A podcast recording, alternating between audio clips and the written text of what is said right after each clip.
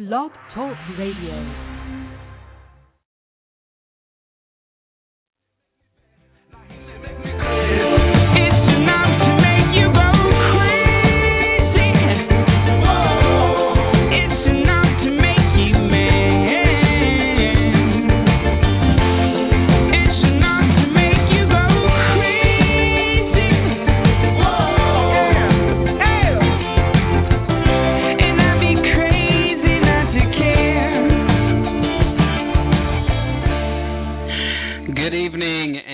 Welcome to We Are Not Cattle Radio. It is Wednesday, March 28th, 2012, 9:30 Greenwich Mean Time or Eastern Standard Time, however you want to look at it.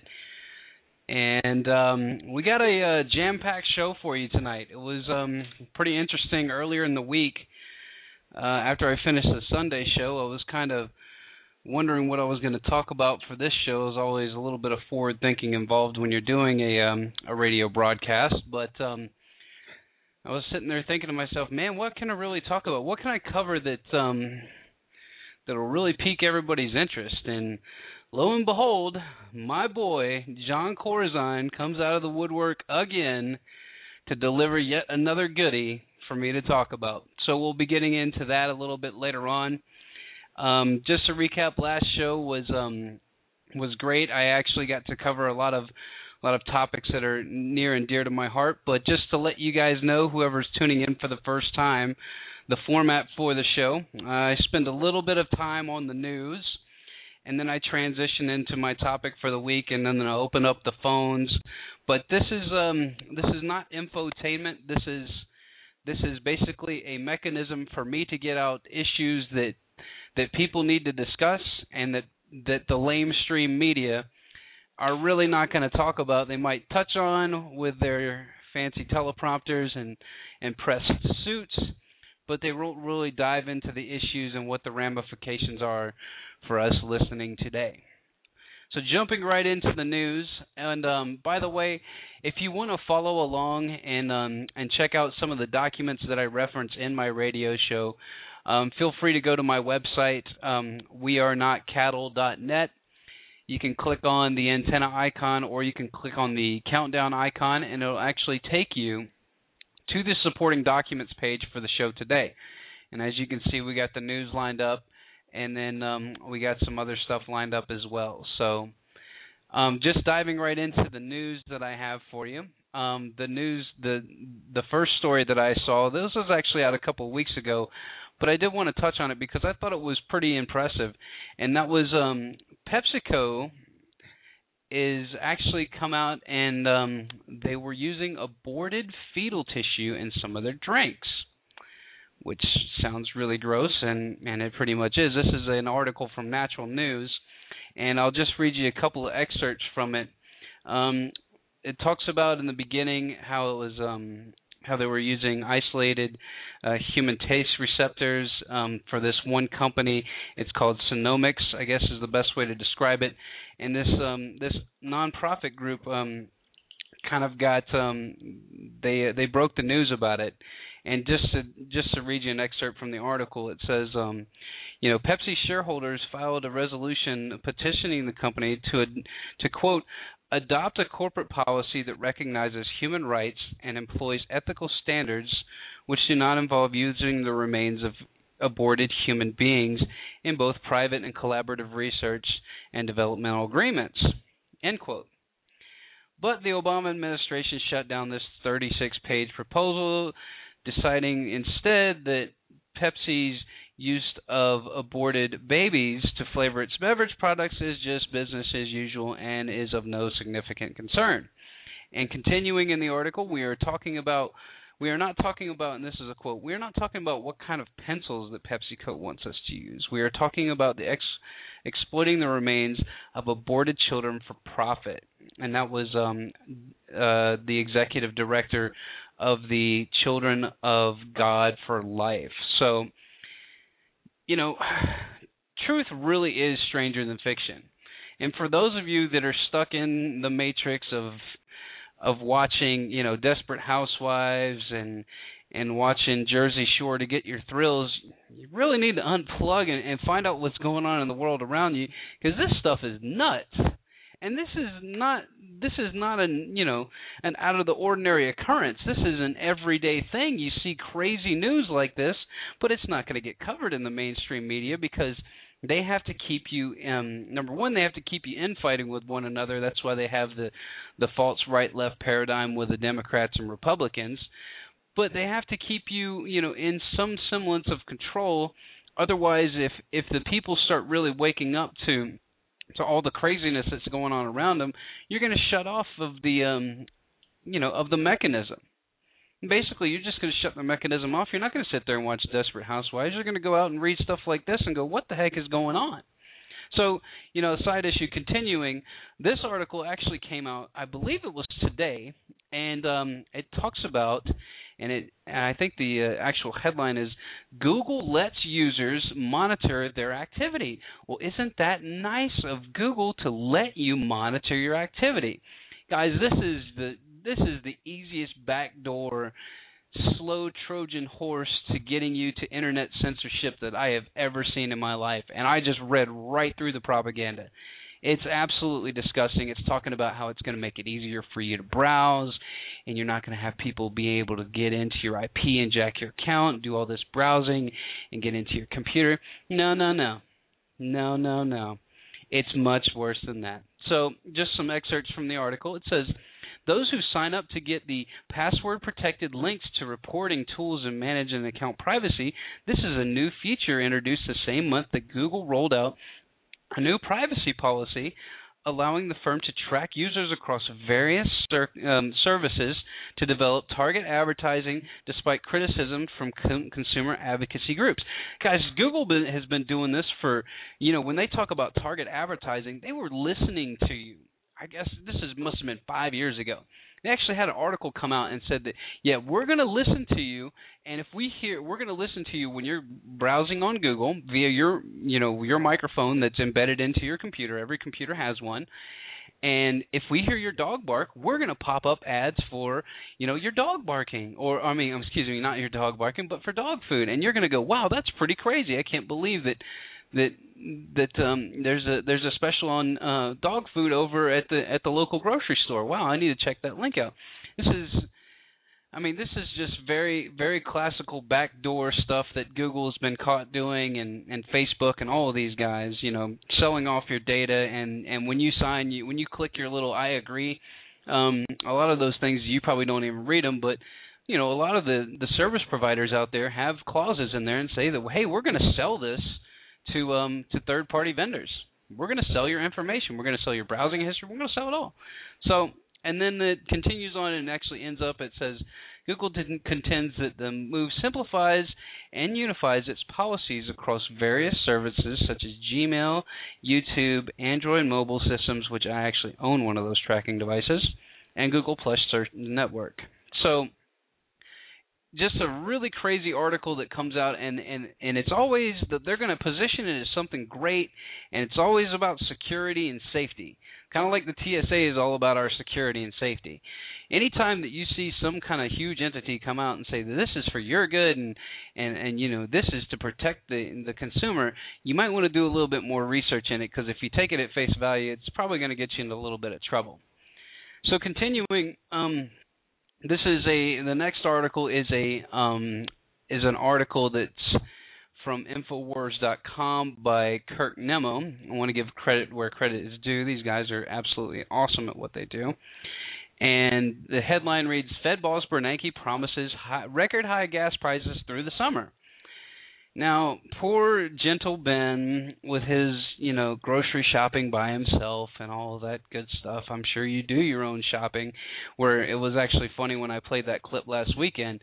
It sounded like when Ron Paul asked him if he did his own shopping that he almost wanted to say I do sometimes and he caught himself and I do some uh, but anyway, so, you know, the chairman of the Fed gets up there and says that, you know, we're going to experience some, you know, some high gas prices due to, you know, uncertainties in in Iran. And then, you know, throughout the article, a little excerpt of it, Ron Paul actually calls him out on it and says, you know, most co- economists fail to understand that inflation is the root of the mono- monetary phenomenon. And this is what Ron Paul wrote last March. There are other ways and factors that contribute to price increases, such as famine, flood, global unrest, and other effects are, are and those but those effects are transient. Um, and he says um, consistently citing these only or only these factors while never acknowledging the effects of the monetary policy is a cop out. And he's exactly right. You know, when he announces QE3 that he's going to start adding more money to the money supply, which devalues our currency, and and people still don't even know what QE3 is, and that's why you know I'm here screaming and, and telling everybody that I know that you know it's not just gas prices. You can see gas prices because they're posted in your face every day. Prices of everything are going up. Everything is gradually going up, and it's a slow roll. And so, you know, what I wanted to transition into for the topic of the show today is number one, I want to talk about MF Global, but I also want to talk about some of the other things that are going on in society, and I want to talk about specifically derivatives and what derivatives are and how they can be just as evil as the as the Dickens. So, in order to coin a a southern phrase there, if you will. So I do have this clip, and it's about um, it's a little over two minutes, and it's by Max Keiser. And um, and Max Keiser, for those of you that don't know, um, he actually helped invent the Hollywood Stock Exchange, which is you know, or at least one of the devices, and that's that's the trading mechanism they use today, the digital currency and the digital trades, and you know, split second trades and all that stuff. But he really does get into what's called an option call or a call bet and it's just like if you think about in poker it's just like if if something gets to this then i'm going to call. I'm going to accept it. So here's the clip and then on the other side i will um i'll try to explain it a little bit further and then i want to talk about the derivatives and then finally at the end of the show we'll talk about my buddy jon corzine and i got a couple of clips for you on that as well. The formula the option volatility formula which which allowed for the first time for the value of options that were out of the money, options that were um, had no intrinsic value to carry an intrinsic to carry um, a, a, a premium or a price based on this volatility formula, which was uh, tracking volatility uh, in in the uh, in the option. Now, it's very important because when people talk about derivatives, you know, this is really the beginning of what derivatives are. An option is a derivative. It's, the value of the option is derived from the underlying, let's say, in this case, a stock. So if IBM stock trades in New York, there's an option to buy IBM stock at the current price trading in Chicago. And if the option to buy IBM stock is to buy IBM stock at $100 a share, and the price of IBM stock is in fact at $100 a share, you can say that any price that people are paying right now is called the premium. They're paying more than the actual value of the value of the stock, and they would do this because they think that the price of IBM is going to go up. So that's the story with a with a call option. You have the you can call uh, you can you, have the option to buy the stock at um, $100 a share, and uh, if the stock goes to 120, then the value of that option goes up. If the stock goes to 90, then the value of that option would go to zero, and uh, something like 90% of all options, in fact, expire worthless in this exact same uh, scenario because an option has a set period of time that it is that it exists. You know, three months, six months, or nine months. Okay, that's a call. It's, it's easier to understand what a call option is. You know, you're buying a call option, price of the stock's going up. It gives you a way to buy, to participate in the upside of the stock for very little money. So to clarify, so that so IBM is hundred dollars, for example, and the call option is not going to. You're, you're betting that the price is going to go to 110, but you're not. Are you? You're not buying the option for ten dollars. You're buying it you're buying it whatever the market determines it is, maybe one dollar or two dollar or three dollars or or more. Right. So if you think IBM is going to go higher than hundred dollars a share, you have uh, the choice of either buying IBM for hundred dollars a share, and thus tying up one hundred dollars per share in capital uh, in your account, or you may choose to buy the option, which might only be trading for one buck. Now, if IBM goes to 110 the value of the underlying stock goes from 100 to 110, you're making 10%. If the if you're buying an option for one dollar and it goes to 110, the option goes from one dollar to ten dollars. So you're making a okay. So that was a brief breakdown on what a call option is, which is a form of a derivative. So, you know, that leads me to um, to my next post on here, and my next post is um, how many derivatives are out in the marketplace. Well, it's really kind of hard to understand how many derivatives are out there. Remember, derivatives are not exactual; they're not actually money. They're they're like he said, they're they're monetized bets for the most part, and they can go to zero, or they can you know inflate if your speculation is correct, and you can actually earn money on it. So, how much or how many derivatives are out in the marketplace? Well, in 2011, these are the latest numbers we have. Um, it was something around the number of 707 trillion. 707 trillion. Not billions with a B. And just to give you an idea, and this is a a quote that I I took off of Zero Hedge, and I actually linked to the article as well. Um, just it says indicatively the global GDP is about 63 trillion. So, and and some of the latest speculations have said that, it's it's like 1.1 quadrillion in derivatives. So once again, second layer thinking on this show as usual. Let's think about this. Let's think about if we've got, let's go on the low end. Let's say that we've got 707 trillion in derivatives out there, and the entire global GDP is 63 trillion. And exactly what happened, what Max Keiser described, happens. Let's say that, you know, the majority of these derivatives end up going to zero, and they default.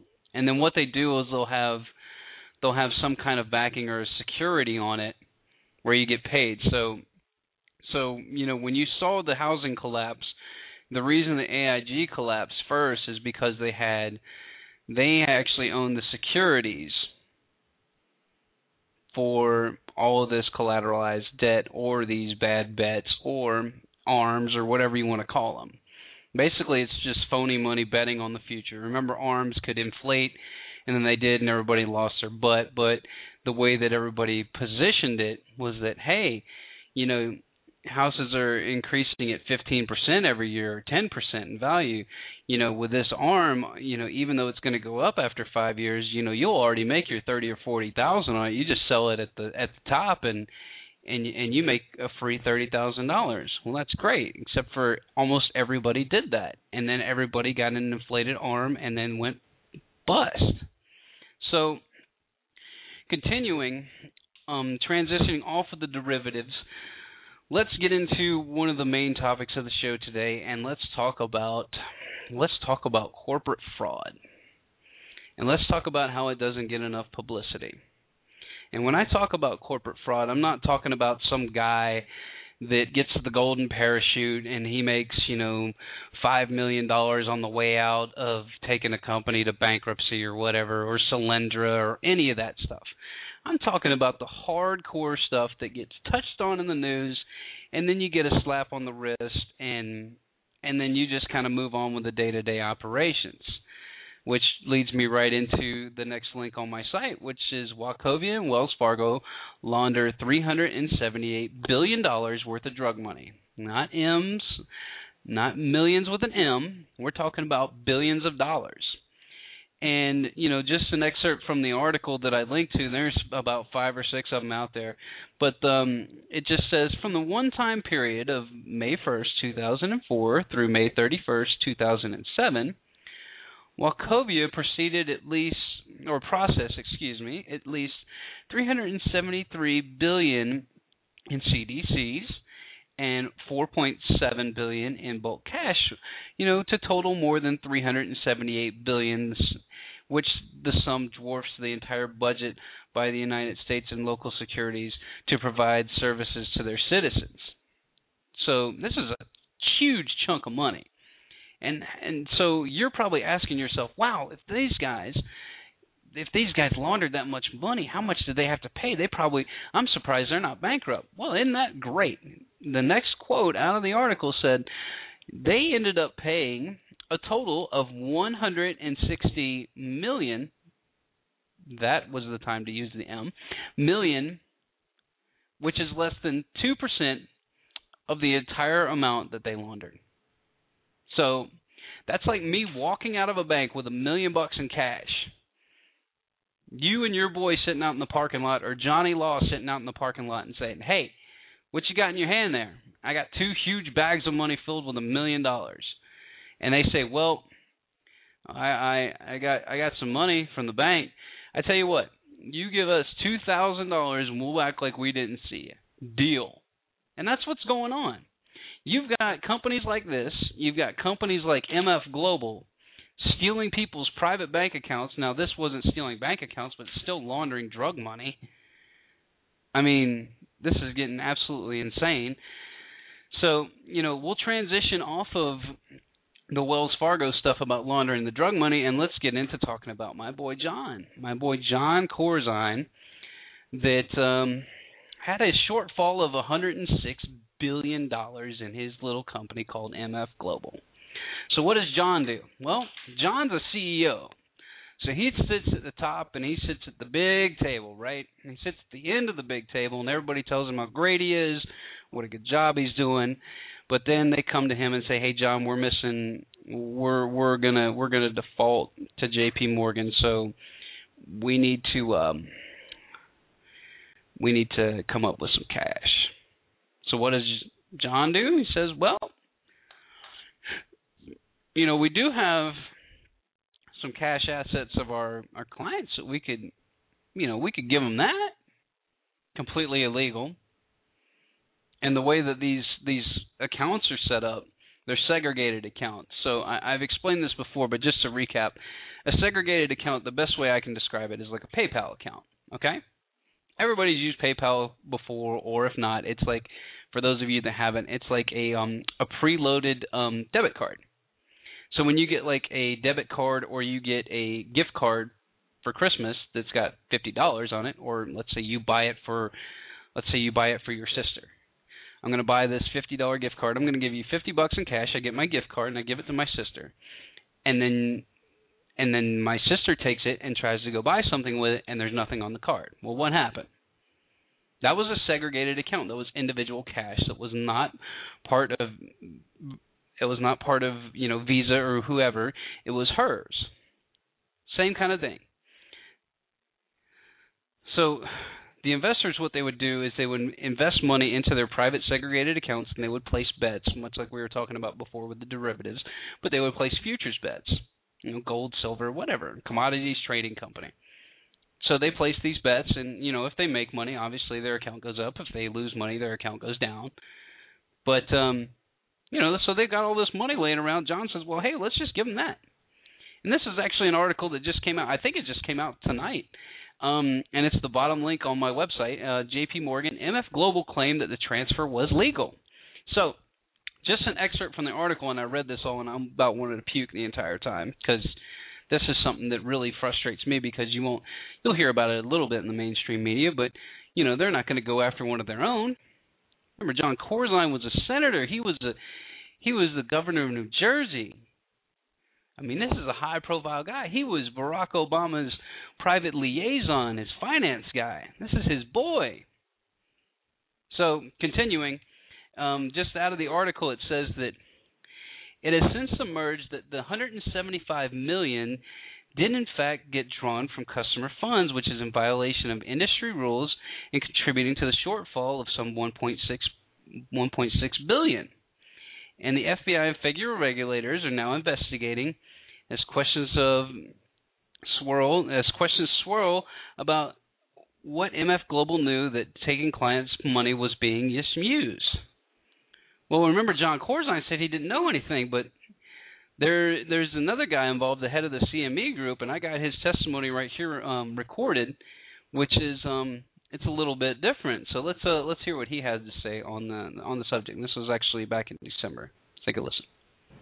CFTC and CME staff and auditors returned to the firm on Sunday, October 30th, and were informed by MF Global employees that this discrepancy was caused by, quote, an accounting error. Our auditors worked with the CFTC, devoted the rest of the day and night Sunday to find the so-called accounting error. No such error was ever found. Instead, at about 2 a.m. Monday morning, October 31st, MF Global informed both the CFTC and CME at approximately the same time that the shortfall was real and that customer segregated funds had been transferred out of segregation to the firm's broker-dealer accounts. After receiving this information, CME remained at MF Global while MF Global att- attempted to identify funds that could be transferred into segregation to reduce or eliminate the discrepancy. A CME auditor also participated in a phone call with senior MF Global employees wherein one employee indicated that Mr. Corzine knew about the loans that had made for the customer segregated from the customer segregated accounts. CME Group has provided this information names of these individuals to the Department of Justice and the CFTC who are investigating these matters. God. So, you almost did it, Johnny boy. You almost got away. But it's too bad that you're going to get rolled on. Let's hope at least. Let's hope at least that there is some justice out there and this guy gets what he deserves. Now, continuing throughout the article, and um, and this is kind of interesting. In a prepared testimony, three former MF Global executives, the general counsel, um, the CFO of the brokerage firm arm, and the CFO of the parent company, said that they don't know at the time that the JP Morgan transfer was made that it drew on customer funds. The fourth, assistant treasurer, declined to testify, invoking her Fifth Amendment right of self incrimination. So, I'm interested to see how this is all going to shake out. But once again, this is what we're facing, everybody. And and I talk about it almost every week, or at least I try to. We're about to get conquered by a bunch of con men. The United States is, I mean, if they can get away with this, grabbing segregated bank accounts, stealing your money, well, guess what? When that derivatives bubble pops, and it's gonna pop. Eventually, it's got to pop, guys. I mean, every bubble that that the Federal Reserve and this fractional reserve banking system creates pops. It happens every time. It's about every 10 years. But now what you're seeing is the casinos running wild. And remember, I, I, I read you the article last week about the guy talking about leaving Goldman Sachs, saying that this this entire this entire you know aura that this this company gives off, or this entire you know uh, the culture over there is toxic. Well, yeah, guys, they're they're criminals. They're legal criminals. Now they can go through it with a sharp, you know, fine tooth comb with the T's and C's and stick you, but they're going to stick you. And these people are driven by capital. They're not driven by anything that you and I are motivated by. I'm motivated by watching people be successful and watching people be happy and and flourishing and not, you know, looking at my friends freak out because they're not going to have enough money to, in their bank account to pay their bills and all that kind of stuff. So they're they're just different creatures than you and I. But you've got to start paying attention. You got to get people to start paying attention to this stuff. Imagine what would happen if you walked out of a bank with a million dollars and somebody saw you give a cop two or two grand and then walk scot free. They would go absolutely bonkers. But these big corporations can do it all day long and nobody bats an eye because guess what? I got to go see if Tim Tebow or Mark Sanchez is going to start for the Jets. So that's the entire show for today. Thanks for listening, everybody. Tune in Sunday, 1 o'clock. We are not cattle radio. Thank you so much for listening. And once again, get a friend, get informed, and get involved, everybody.